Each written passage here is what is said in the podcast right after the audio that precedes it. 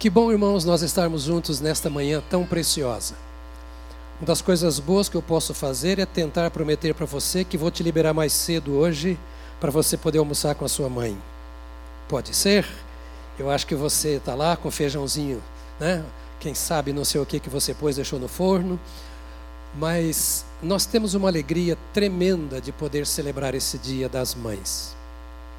Sobretudo numa época em que essa relação é um pouco questionada, mãe, pai, papel da mulher, o papel do homem, quando novos valores estranhos ao reino de Deus estão tentando ser impostos, estão tentando impor sobre a nossa sociedade.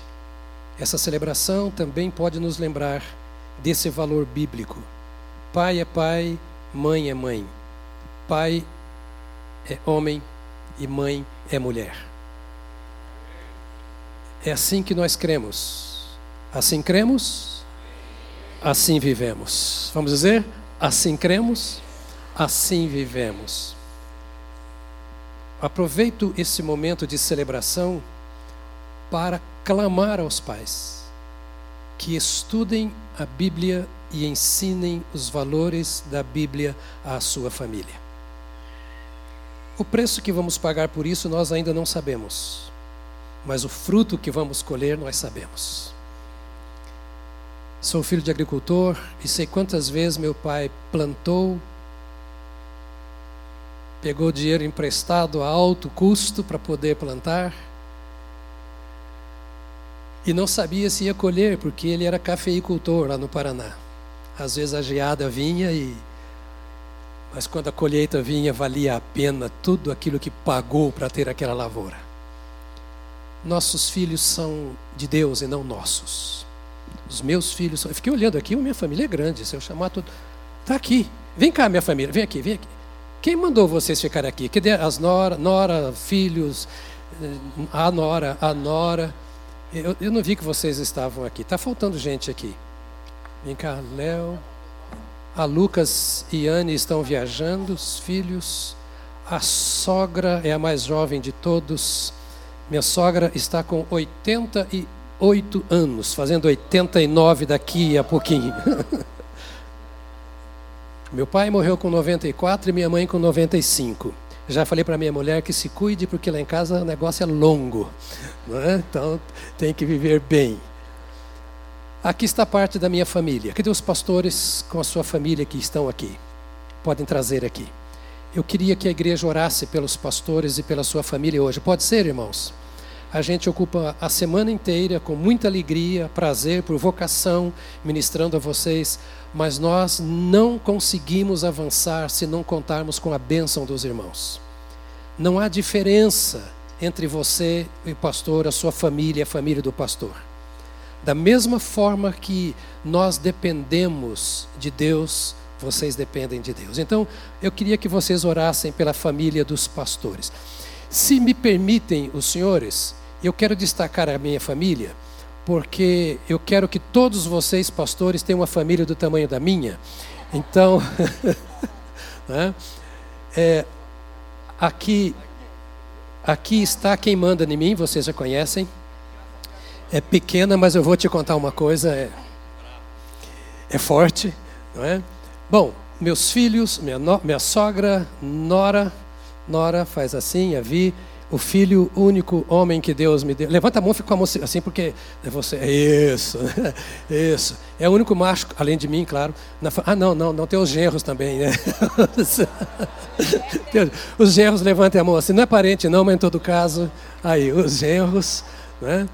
Ah, cadê, cadê os outros pastores? Vai, levanta a mão aí o pastor, isso as esposas do lado, filhos, nora, não tem nora, lá atrás os outros também, não é? Que, cadê, cadê, tem só o pastor Tarcísio que ainda não trouxe a esposa, mas vai ainda trazer a esposa e os filhos também, né? Nós estendemos a mão e abençoamos o Tarcísio. Né? Já está no caminho, já está no caminho. Porque eu quero que você ore por nós. Não adianta pregarmos para você se nós não conseguirmos viver. E esta é a conversa que sempre temos com os nossos pastores. Nós não queremos ser a pureza da palavra exposta aqui. Nós também temos dificuldades, também temos problemas. Me ouça aqui ou na internet. Nós somos todos iguais. Não há aqui nesta casa e no corpo de Cristo em todo o mundo ninguém maior, ninguém menor. Ninguém mais importante ou mais abençoado por Deus, nem menos importante, menos abençoado por Deus. Deus não faz acepção de pessoas. Acepção é imperfeição e o nosso Deus é totalmente perfeito. Da mesma forma que ele olha para um, ele olha para outro. Agora, nós entendemos o nosso papel. Nesse Dia das Mães, eu quero reafirmar isso. Entendemos o nosso papel de líderes na igreja. E como papel de líderes na igreja, nós entendemos que precisamos ser espelho. E nós pagamos preço por isso. Nossos filhos são criados na casa do Senhor. Eu tenho cinco filhos. Eu tenho 14 netos. Todos os meus filhos no Senhor. Todos os meus netos no Senhor. Não foram batizados ainda aqueles que não têm idade. Estão muitos aqui. Né? Você já foi, né? Quem já foi, quem já foi batizado aqui? Levanta. Essa aqui é a próxima. Aí, isso aqui tudo é neto, tá? Tudo é neto. Né? Todos já foram batizados. Esta aqui é a próxima agora. Está crescendo já, já vai ser daqui uns dias. E todos são discipulados para servir ao Senhor. E não é porque somos pastores. É porque nós pregamos o que nós cremos. Nós cremos que é assim. E nós cremos que é assim que nós temos paz no nosso lar e comunhão com Deus em nossa família. E nós oramos por vocês. Todos os ministérios que nós temos na igreja, todos, sem exceção, têm como objetivo fortalecer a sua vida, o seu casamento, a sua família, para que você possa dizer também: Eu e a minha casa serviremos ao Senhor. Estamos expostos todos aqui, todos trabalhamos servindo ao Senhor. Dos filhos todos, tem apenas uma que é funcionária. Ali. A Iva que lidera o Ministério Infantil. E ela tem tanto trabalho que não tem tempo, né? Ela substituiu a mãe do Ministério Infantil. Todos os outros filhos e etc., genros, têm o seu trabalho lá fora secular. Nós, pastores, não somos donos da igreja e a família não é dona da igreja. Nós ocupamos o mesmo lugar que você ocupa no banco. E nesse Dia das Mães, nós queremos dizer para vocês: estamos expostos no mundo como vocês estão expostos. Nossos filhos estão expostos lá fora como os seus estão expostos. Então, assim como nós oramos por vocês incessantemente, nós precisamos, vou repetir, nós precisamos que vocês orem por nós incessantemente, para que nossas famílias possam continuar abençoando a sua vida e para que a sua família continue abençoando a nossa. Pode ser assim, querido? Eu vou pedir a você mais uma vez neste culto que se coloque de pé agora. E você vai nos abençoar. Pode ser? Pode ser. Léo, vem cá. Eu vou pedir que você tenha um momento especial de bênção. Eu vou pedir que ore especialmente por esse garoto aqui. Esse menino eu visitei assim que ele nasceu no hospital. Tem tempo. Tem tempo. E o, pai, o, o, avô era capelão no, no, no, Hospital Evangélico em Belo Horizonte. E eu não sei por que, que eu estava fazendo no hospital, visitando alguém, e ele tinha nascido. Aí eu fui visitá-lo. Eu, se eu soubesse o que ia acontecer, eu não sei se eu ia visitar. eu ia, né? E agora o que acontece? é a minha filha, que é a esposa dele. O avô dele era pastor presbiteriano e era. Por isso que eu sou meio presbiteriano também. E era, e era capelão no hospital. Quando a minha filha nasceu, ele foi o primeiro pastor a visitá-la. Casamento arranjado. Casamento arranjado, ela disse. Mas eu acho que, como tinha um presbiteriano, é um pouco de predestinação, aquele negócio assim, que Batista não acredita, né? Mas alguma coisa aconteceu, né? Foram as primeiras a se casar, Casaram-se seis meses depois que eu assumi o pastorado aqui da igreja, 22 anos atrás, né? E tem os filhos aqui conosco, eles têm o escritório aqui também em Belo Horizonte de advocacia. Mas orando pela minha família, eu vou pedir que você ore especialmente por eles, porque o Léo foi lançado candidato a deputado federal por Minas Gerais. Pré-candidato, ele não gosta de falar candidato, é pré-candidato, né? Mas é, está fazendo um grande trabalho com o pessoal lá. E eu não sei o que vai acontecer, mas nesse ano nós estamos orando para que homens e mulheres de Deus sejam colocados lá em cima. Nós estamos num ano muito complicado. E eu não vou fazer campanha por ninguém aqui, porque não, você sabe que eu não faço. Estou pedindo porque aqui já é parte da minha, da minha casa, é do meu sangue. E cresceu na minha casa. E, e se ele errar, eu mando matar. Não, né? Então, então, então para que eu não cometa esse pecado, eu preciso muito que você ore, ore por ele. Né? Então vocês me ajudem. Porque eu tenho vontade de fazer umas coisas com os caras que estão lá em cima. Essa semana eu me reuni com um deputado federal, que foi me visitar no gabinete. Tem, tem hora que eu tenho vontade de fazer uns negócios que alguns querem fazer também, mas eu peço perdão a Deus e não faço. Né? Então, vocês podem orar pelas nossas famílias, família dos pastores que aqui estão, meus colegas. Nós, colegas, dependemos uns dos outros. É, como eu disse que não é da minha família, também não é de nenhum pastor. Nós estamos todos no mesmo barco tentando ser modelo e ensinar você no caminho do Senhor. E esse dia das mães é um dia importante para recebermos a bênção de vocês. Pode ser? Estenda sobre nós a sua mão e ore por nós agora. Pode levantar a sua voz e orar por nós agora, em nome de Jesus. Pode, pode orar, pode falar alto se quiser. Nome de Jesus, nome de Jesus.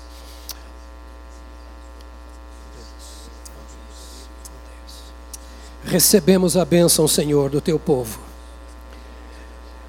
Recebemos cada palavra que é ministrada na tua presença nesta manhã. Como pastores desta igreja, como famílias pastorais, como homens e mulheres e famílias que querem servir ao Senhor e ser modelo para o teu povo. Nós nos submetemos ao Senhor e à intercessão do teu povo nesta manhã. Venha sobre nós a tua misericórdia constante, a tua graça. Venha sobre nós, ó Deus, o poder do teu Espírito. Venha sobre nós a santidade do Senhor. Ensina-nos a viver diante do teu povo como sacerdotes e sacerdotisas do Altíssimo. Dá-nos a graça do Senhor de jamais escandalizarmos o teu povo como família e como membros desta casa, de jamais corrompermos o teu nome ou comprometermos a tua causa. Neste dia das mães, nós clamamos. Ó Deus bendito, ouça a oração do teu povo em favor do ministério desta casa nós oramos para que o teu nome seja glorificado e a tua igreja seja abençoada, em nome de Jesus Cristo. Amém, amém, amém, amém, amém. Podem tomar seus lugares, por favor.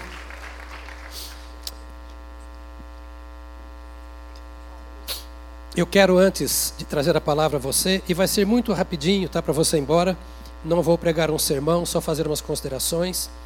Mas Paulo Tardoc e Tatiana estão descendo. Sobe aqui só um, um andar.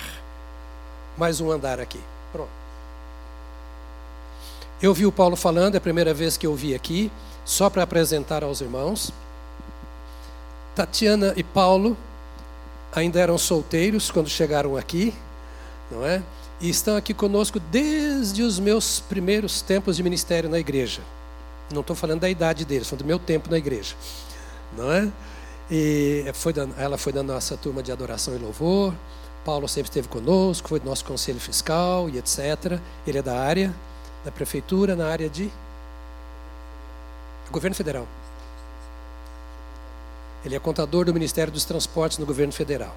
Fez o seu curso de teologia e já foi ordenado no, na última na virada do ano, não é? Então é um dos pastores da igreja, lidera as nossas células lá é, no, em Guarulhos, lá em Guarulhos, não é? Então se você é de Guarulhos ou tem alguém em Guarulhos, vai mandar para a célula lá e temos irmãos. Isso aqui tem uma voz que você não imagina. Essa menina, a, a grande perda minha, viu, foi o Tardoc levar você embora.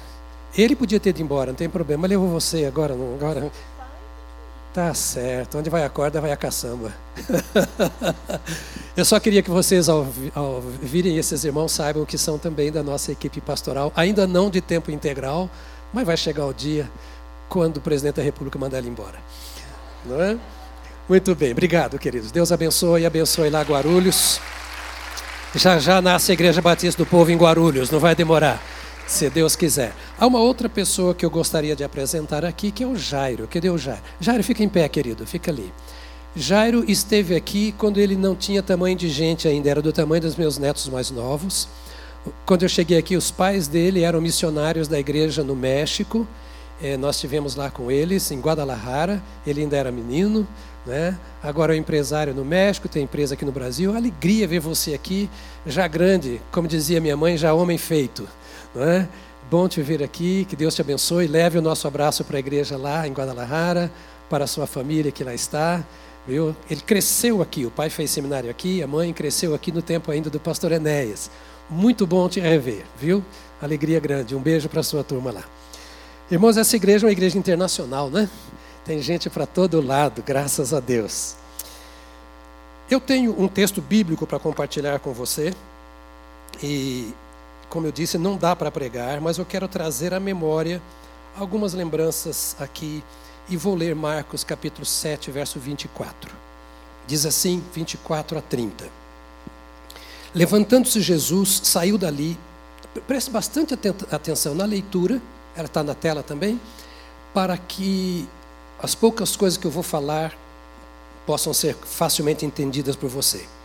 Levantando-se Jesus, saiu dali e foi para as terras de Tiro e Sidom. Tendo entrado numa casa, não queria que ninguém soubesse onde ele estava. No entanto, não podia ocultar-se, porque uma mulher cuja filhinha estava possuída de espírito imundo, logo ouviu falar a respeito de Jesus. Ela veio e se ajoelhou aos pés dele. Essa mulher era estrangeira, de origem é, cirofenícia, e pedia a Jesus que expulsasse o demônio da sua filha. Mas Jesus logo lhe disse: Deixe primeiro que os filhos se fartem, porque não é correto pegar o pão dos filhos e jogá-lo aos cachorrinhos. A mulher respondeu a ele: Senhor, os cachorrinhos debaixo da mesa comem das migalhas das crianças. Então Jesus disse à mulher: Por causa desta palavra, você pode ir, o demônio já saiu da sua filha. Quando a mulher voltou para casa, achou a menina sobre a cama pois o demônio tinha saído dela. Aleluia. A recompensa de uma mãe que leva o seu filho a Jesus. A recompensa de uma mãe que leva o seu filho a Jesus. Jesus estava em terra estranha cansado. Não sei se você sabia, mas até Jesus se cansou.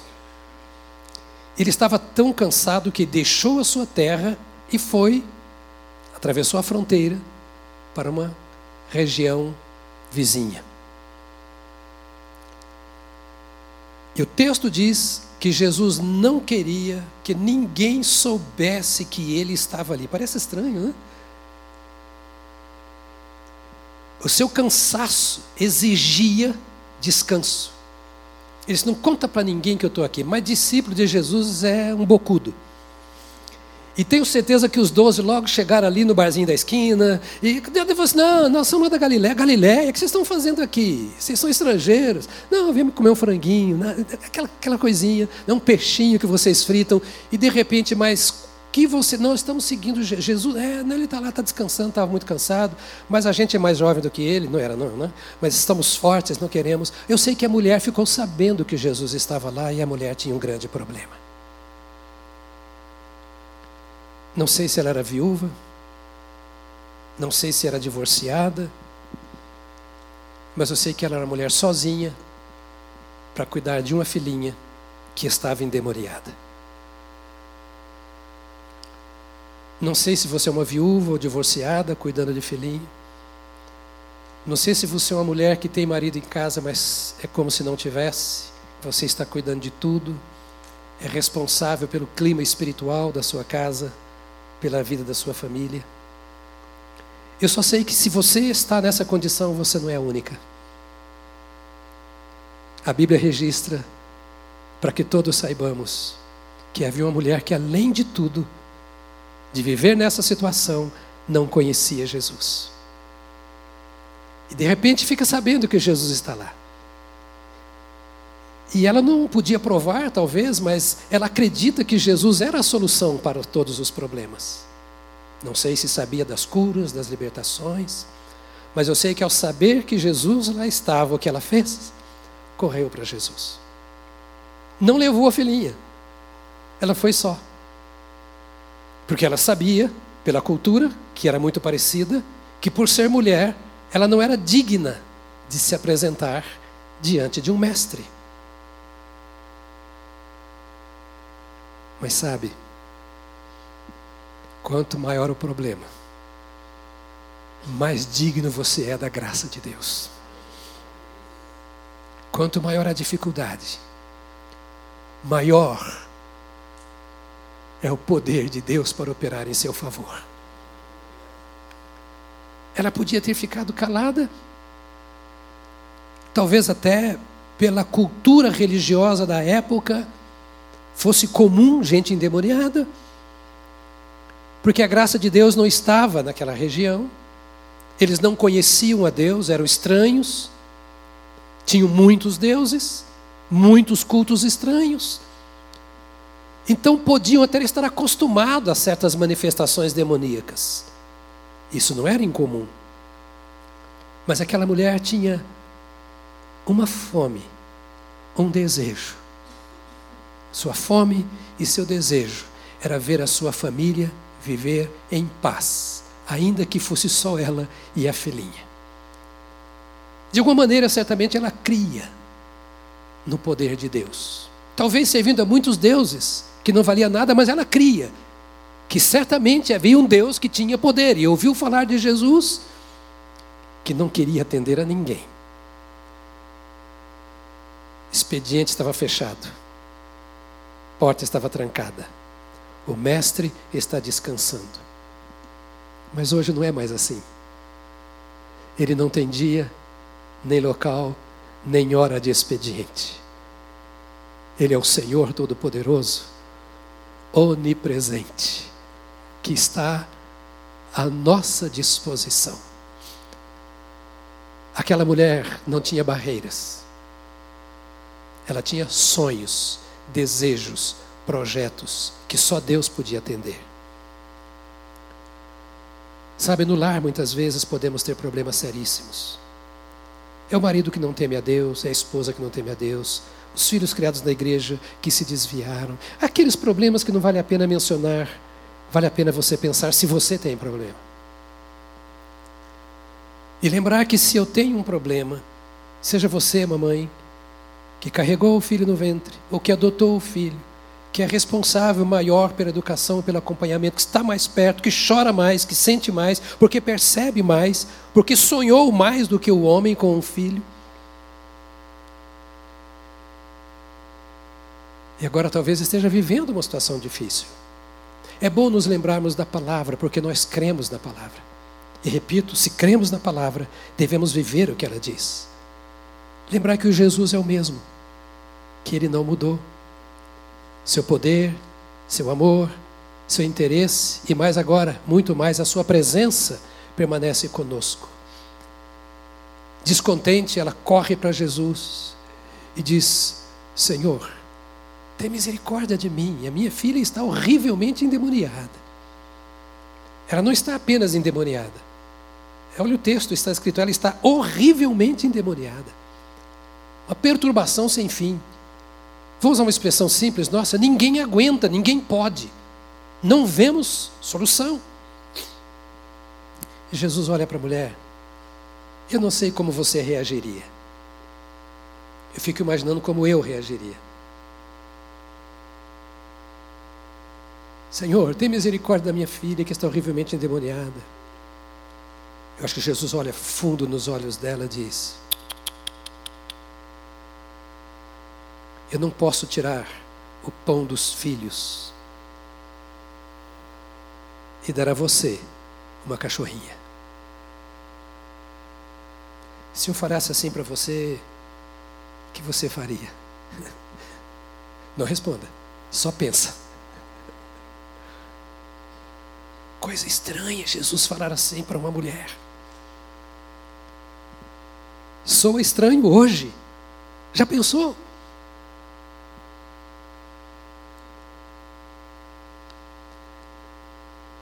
Os judeus consideravam, tem muito pastor tentando consertar o texto, reescrever, Jesus não diria isso, mas não, Jesus disse isso mesmo, está escrito assim. Então não vamos mudar. Não é porque eu não entendo que eu queira mudar. Porque os judeus consideravam todos os não-judeus cachorrinhos. Eles eram as ovelhas do bom pastor. Os outros eram espúrios. É como se você considerasse um não convertido um cachorro hoje. E Jesus era um judeu. Não são poucas as vezes que o Senhor testa os nossos interesses e a nossa fé. E às vezes Ele testa falando a nossa linguagem, para doer lá dentro, para nos confrontar.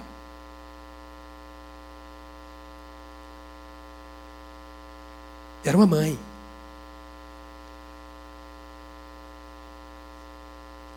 E ela se volta e diz: Senhor, isso não vai ser barreira. Não é porque eu me sinta rejeitada, e talvez você se sinta rejeitado, por estar vivendo situações que você não plantou, sendo crente, crendo em Deus, servindo a Deus, não plantou e está pagando um preço alto que você não merece e não tem condição de pagar. E às vezes revolta. Um filho que você gerou e gerou para Deus e hoje está desviado e quem sabe vivendo uma vida mais que estranha. Um homem com quem você se casou, casou sonhando, casou no altar, e de repente se desviou e está vivendo, ou talvez até tenha te abandonado. E você se volta para o Senhor e diz: Meu Deus do céu, eu fiz tudo certinho, busquei tua vontade e etc. E agora está dando tudo errado. E então fica brava com Deus, brava com a igreja, brava com a Bíblia, brava com a oração e brava consigo mesmo e revoltado. Era mais ou menos essa a situação. E Deus então diz assim: Tem uma palavra para você que não é fácil, mas que resolve. E no contexto da palavra, ele diz para aquela mulher assim: Não, não posso te atender. E ela volta com doçura de coração. Esse é o sinal de um coração quebrantado e não revoltado. De alguém que não se importa com o conceito dos outros a seu respeito, mas que se importa com Deus. Talvez o marido te maltrate e você diga: Deus, por que o Senhor permite isso? Para marido é só paulada hoje. Outro dia eu falo para os homens. Né? Talvez a, a vida não esteja sendo o que você espera. E, meu Deus, eu não mereço isso. Ela não questionou. Porque se nós temos consciência de que estamos diante do Senhor, apenas ouçamos a Sua voz. Nenhuma palavra de Deus para nós é acusatória. E se a palavra de Deus vem para nós de forma dura, seja pela Bíblia, seja por uma palavra profética, seja por uma impressão do Espírito, se vem para nós uma palavra dura, é porque o Senhor está chamando a nossa atenção, dizendo: Eu quero saber o quanto você está consciente do distanciamento que você vive de mim. Eu quero saber se você está apenas falando no meu nome porque espera uma bênção ou porque você quer a minha presença, o meu ensino, o meu toque no seu interior. Deus sabe como tratar com cada um. Agora, a grandeza da coisa é que ela não fugiu, não ficou brava com Jesus e disse mais ou menos assim: Eu nem estou entendendo porque o Senhor está me tratando assim, mas uma coisa eu sei: que os cachorrinhos comem do que sobra da mesa do seu Senhor. Eu não sei porque o Senhor está me tratando assim. Eu não sei se eu casei errado.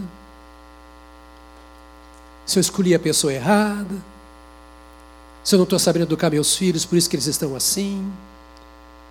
Eu não sei, mas uma coisa eu sei: que eu posso me alimentar de apenas um pouquinho do Senhor.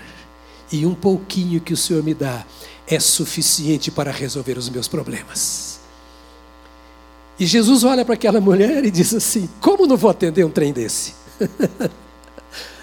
Como é que eu vou deixar embora uma mulher dessa?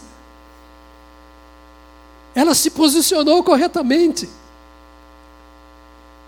Ela não reclamou das ações do Senhor, mas ela sabe que o Senhor sabe o que diz.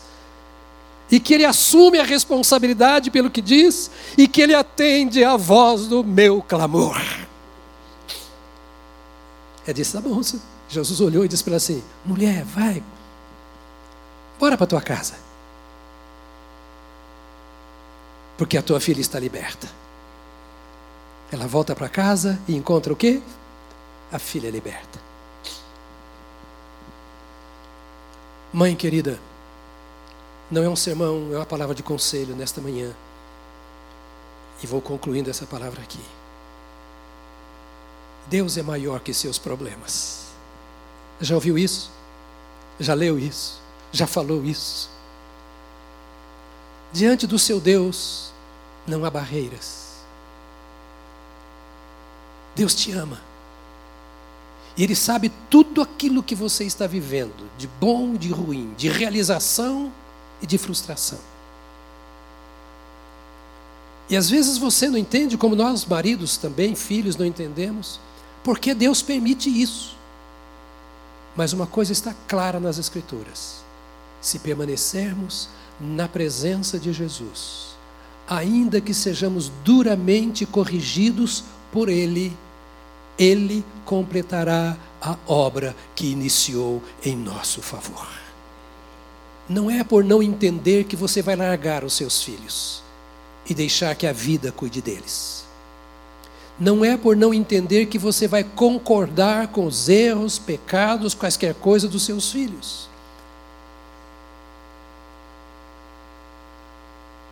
Não é que você vai tentar entender o que não se deve entender. É que a mãe, querendo o homem ou não, é a grande guardiã da casa.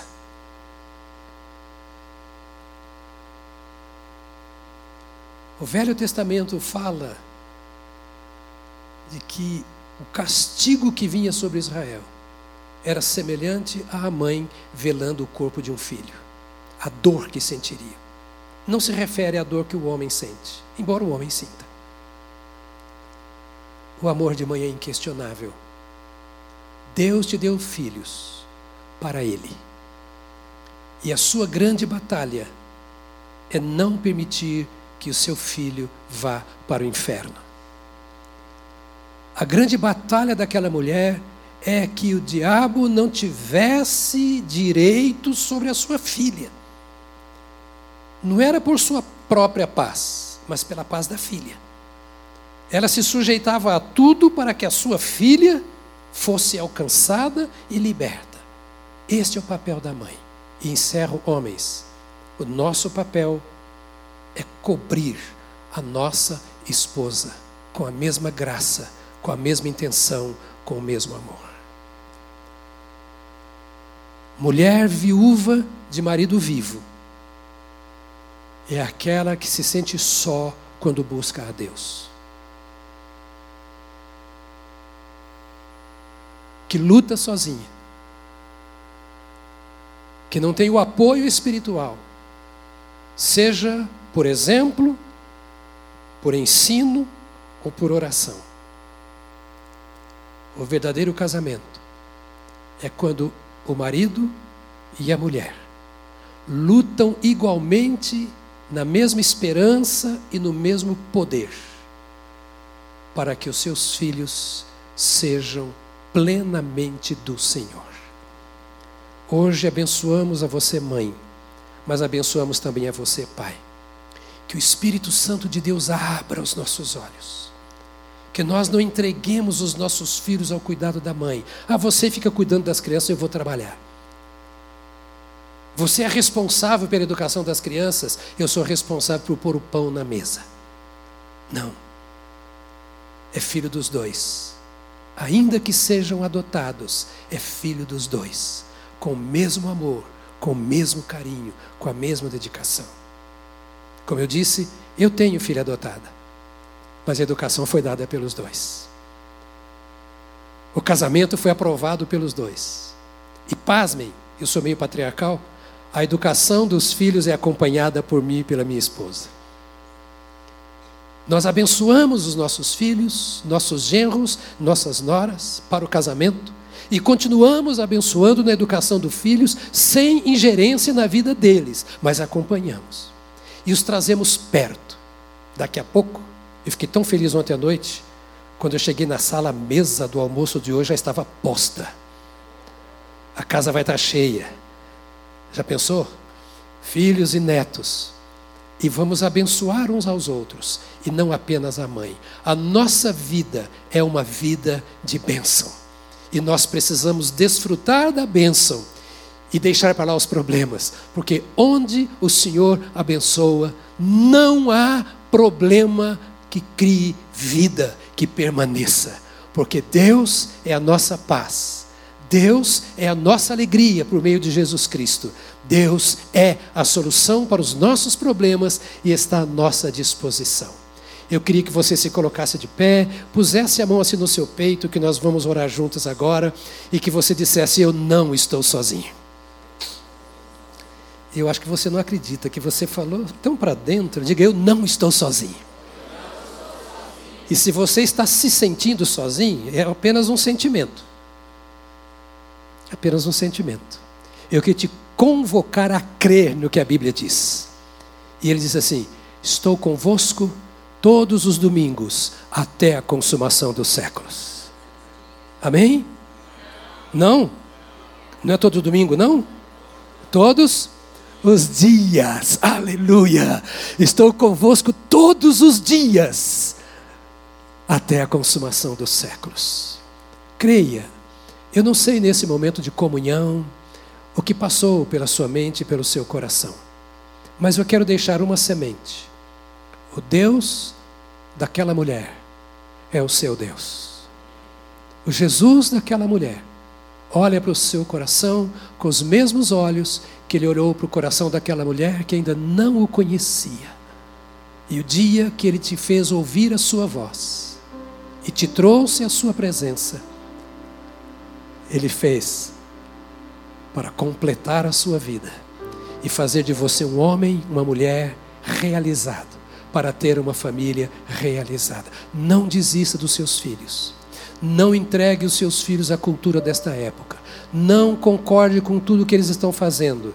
Tenha cuidado com a televisão. Não abandone a Bíblia. Você, pai, você, mãe, converse sobre a Bíblia com seus filhos e ore com eles e traga-os à casa de Deus. E nós temos muita coisa para você aqui. Nós queremos não que você seja batista, batista do povo ou crente. Nós queremos que você seja e sua casa também uma plena habitação daquele que deu a vida por você e orientado pelo Espírito de Deus. Põe a mão no coração. Pai, nós estamos na tua presença como família da fé. Cremos em ti. Cremos na obra do teu filho Jesus Cristo que enviaste em nosso favor. Cremos no acompanhamento, no ensino, na inspiração do Espírito Santo do Senhor. Aqui estão filhos e filhas, homens e mulheres, pais e mães, gerados por Jesus Cristo no Calvário, tu és a fonte da nossa vida. Aqui estão famílias que precisam de ti. Nós precisamos da manifestação do teu poder em nossa casa. Nós precisamos do sopro do teu Espírito Santo em nossos lares. Nós precisamos que as nossas casas sejam casas de paz que reflitam a glória do Senhor com muitos milagres. Aqui, Senhor, há vidas que precisam de milagres que desconheço, mas que estão claros diante dos teus olhos. E eu oro agora, ó Pai, em nome de Jesus Cristo, para que o que fizeste em favor dessa mulher sirofinícia, tu faças em favor de cada um dos teus aqui presentes e daqueles que nos acompanham. Que venha o poder do céu, libertação por Jesus Cristo. Ó Deus, que a luz do Senhor entre em cada coração e em cada mente, e que a tua paz que reina nos nossos corações inunde a nossa casa e a nossa família. Deus, em nome de Jesus, nós nos colocamos agora na tua presença como filhos e como soldados, e nos colocamos na porta da nossa casa, e nós fechamos a nossa casa para toda a obra do inimigo, fechamos a casa dos teus servos e tuas servas pela fé, contra toda operação maligna, que saia da casa dos filhos do Senhor, que assim como aquela mulher estando só foi abençoada pelo Senhor e a sua casa foi alcançada por esta bênção, que os teus filhos vejam aqui e agora o Senhor operando no seu lar, alcançando o cônjuge, alcançando os filhos, alcançando os bens materiais, a vida moral, social da família, que a glória do Senhor resplandeça nos nossos lares e que as nossas mães sejam de forma maior ainda nesta manhã abençoadas pelo Senhor, trazendo saúde ao corpo físico, saúde às suas emoções, sabedoria no trato, submissão ao Senhor, e que tu levantes entre elas mulheres que sejam profetisas do Senhor, servas do Senhor, a partir da sua casa e por onde quer que passarem. Dá-nos a graça da tua presença, como deste aquela mulher. Leva-nos daqui para os nossos lares, ouvindo a mesma fé. A tua casa está liberta, a tua casa está salva, os teus filhos foram tocados, o meu poder vai convosco. Seja assim para a tua glória, em nome do Senhor Jesus Cristo. Amém, amém, amém. Aleluia. Que Deus te abençoe, que Deus abençoe sua família. Coma muito, mas não coma demais. Curte esse dia com a sua casa. Eu cumpri a minha promessa. Te liberei dez minutos mais cedo. E é muito, hein? Deus abençoe você. Deus abençoe.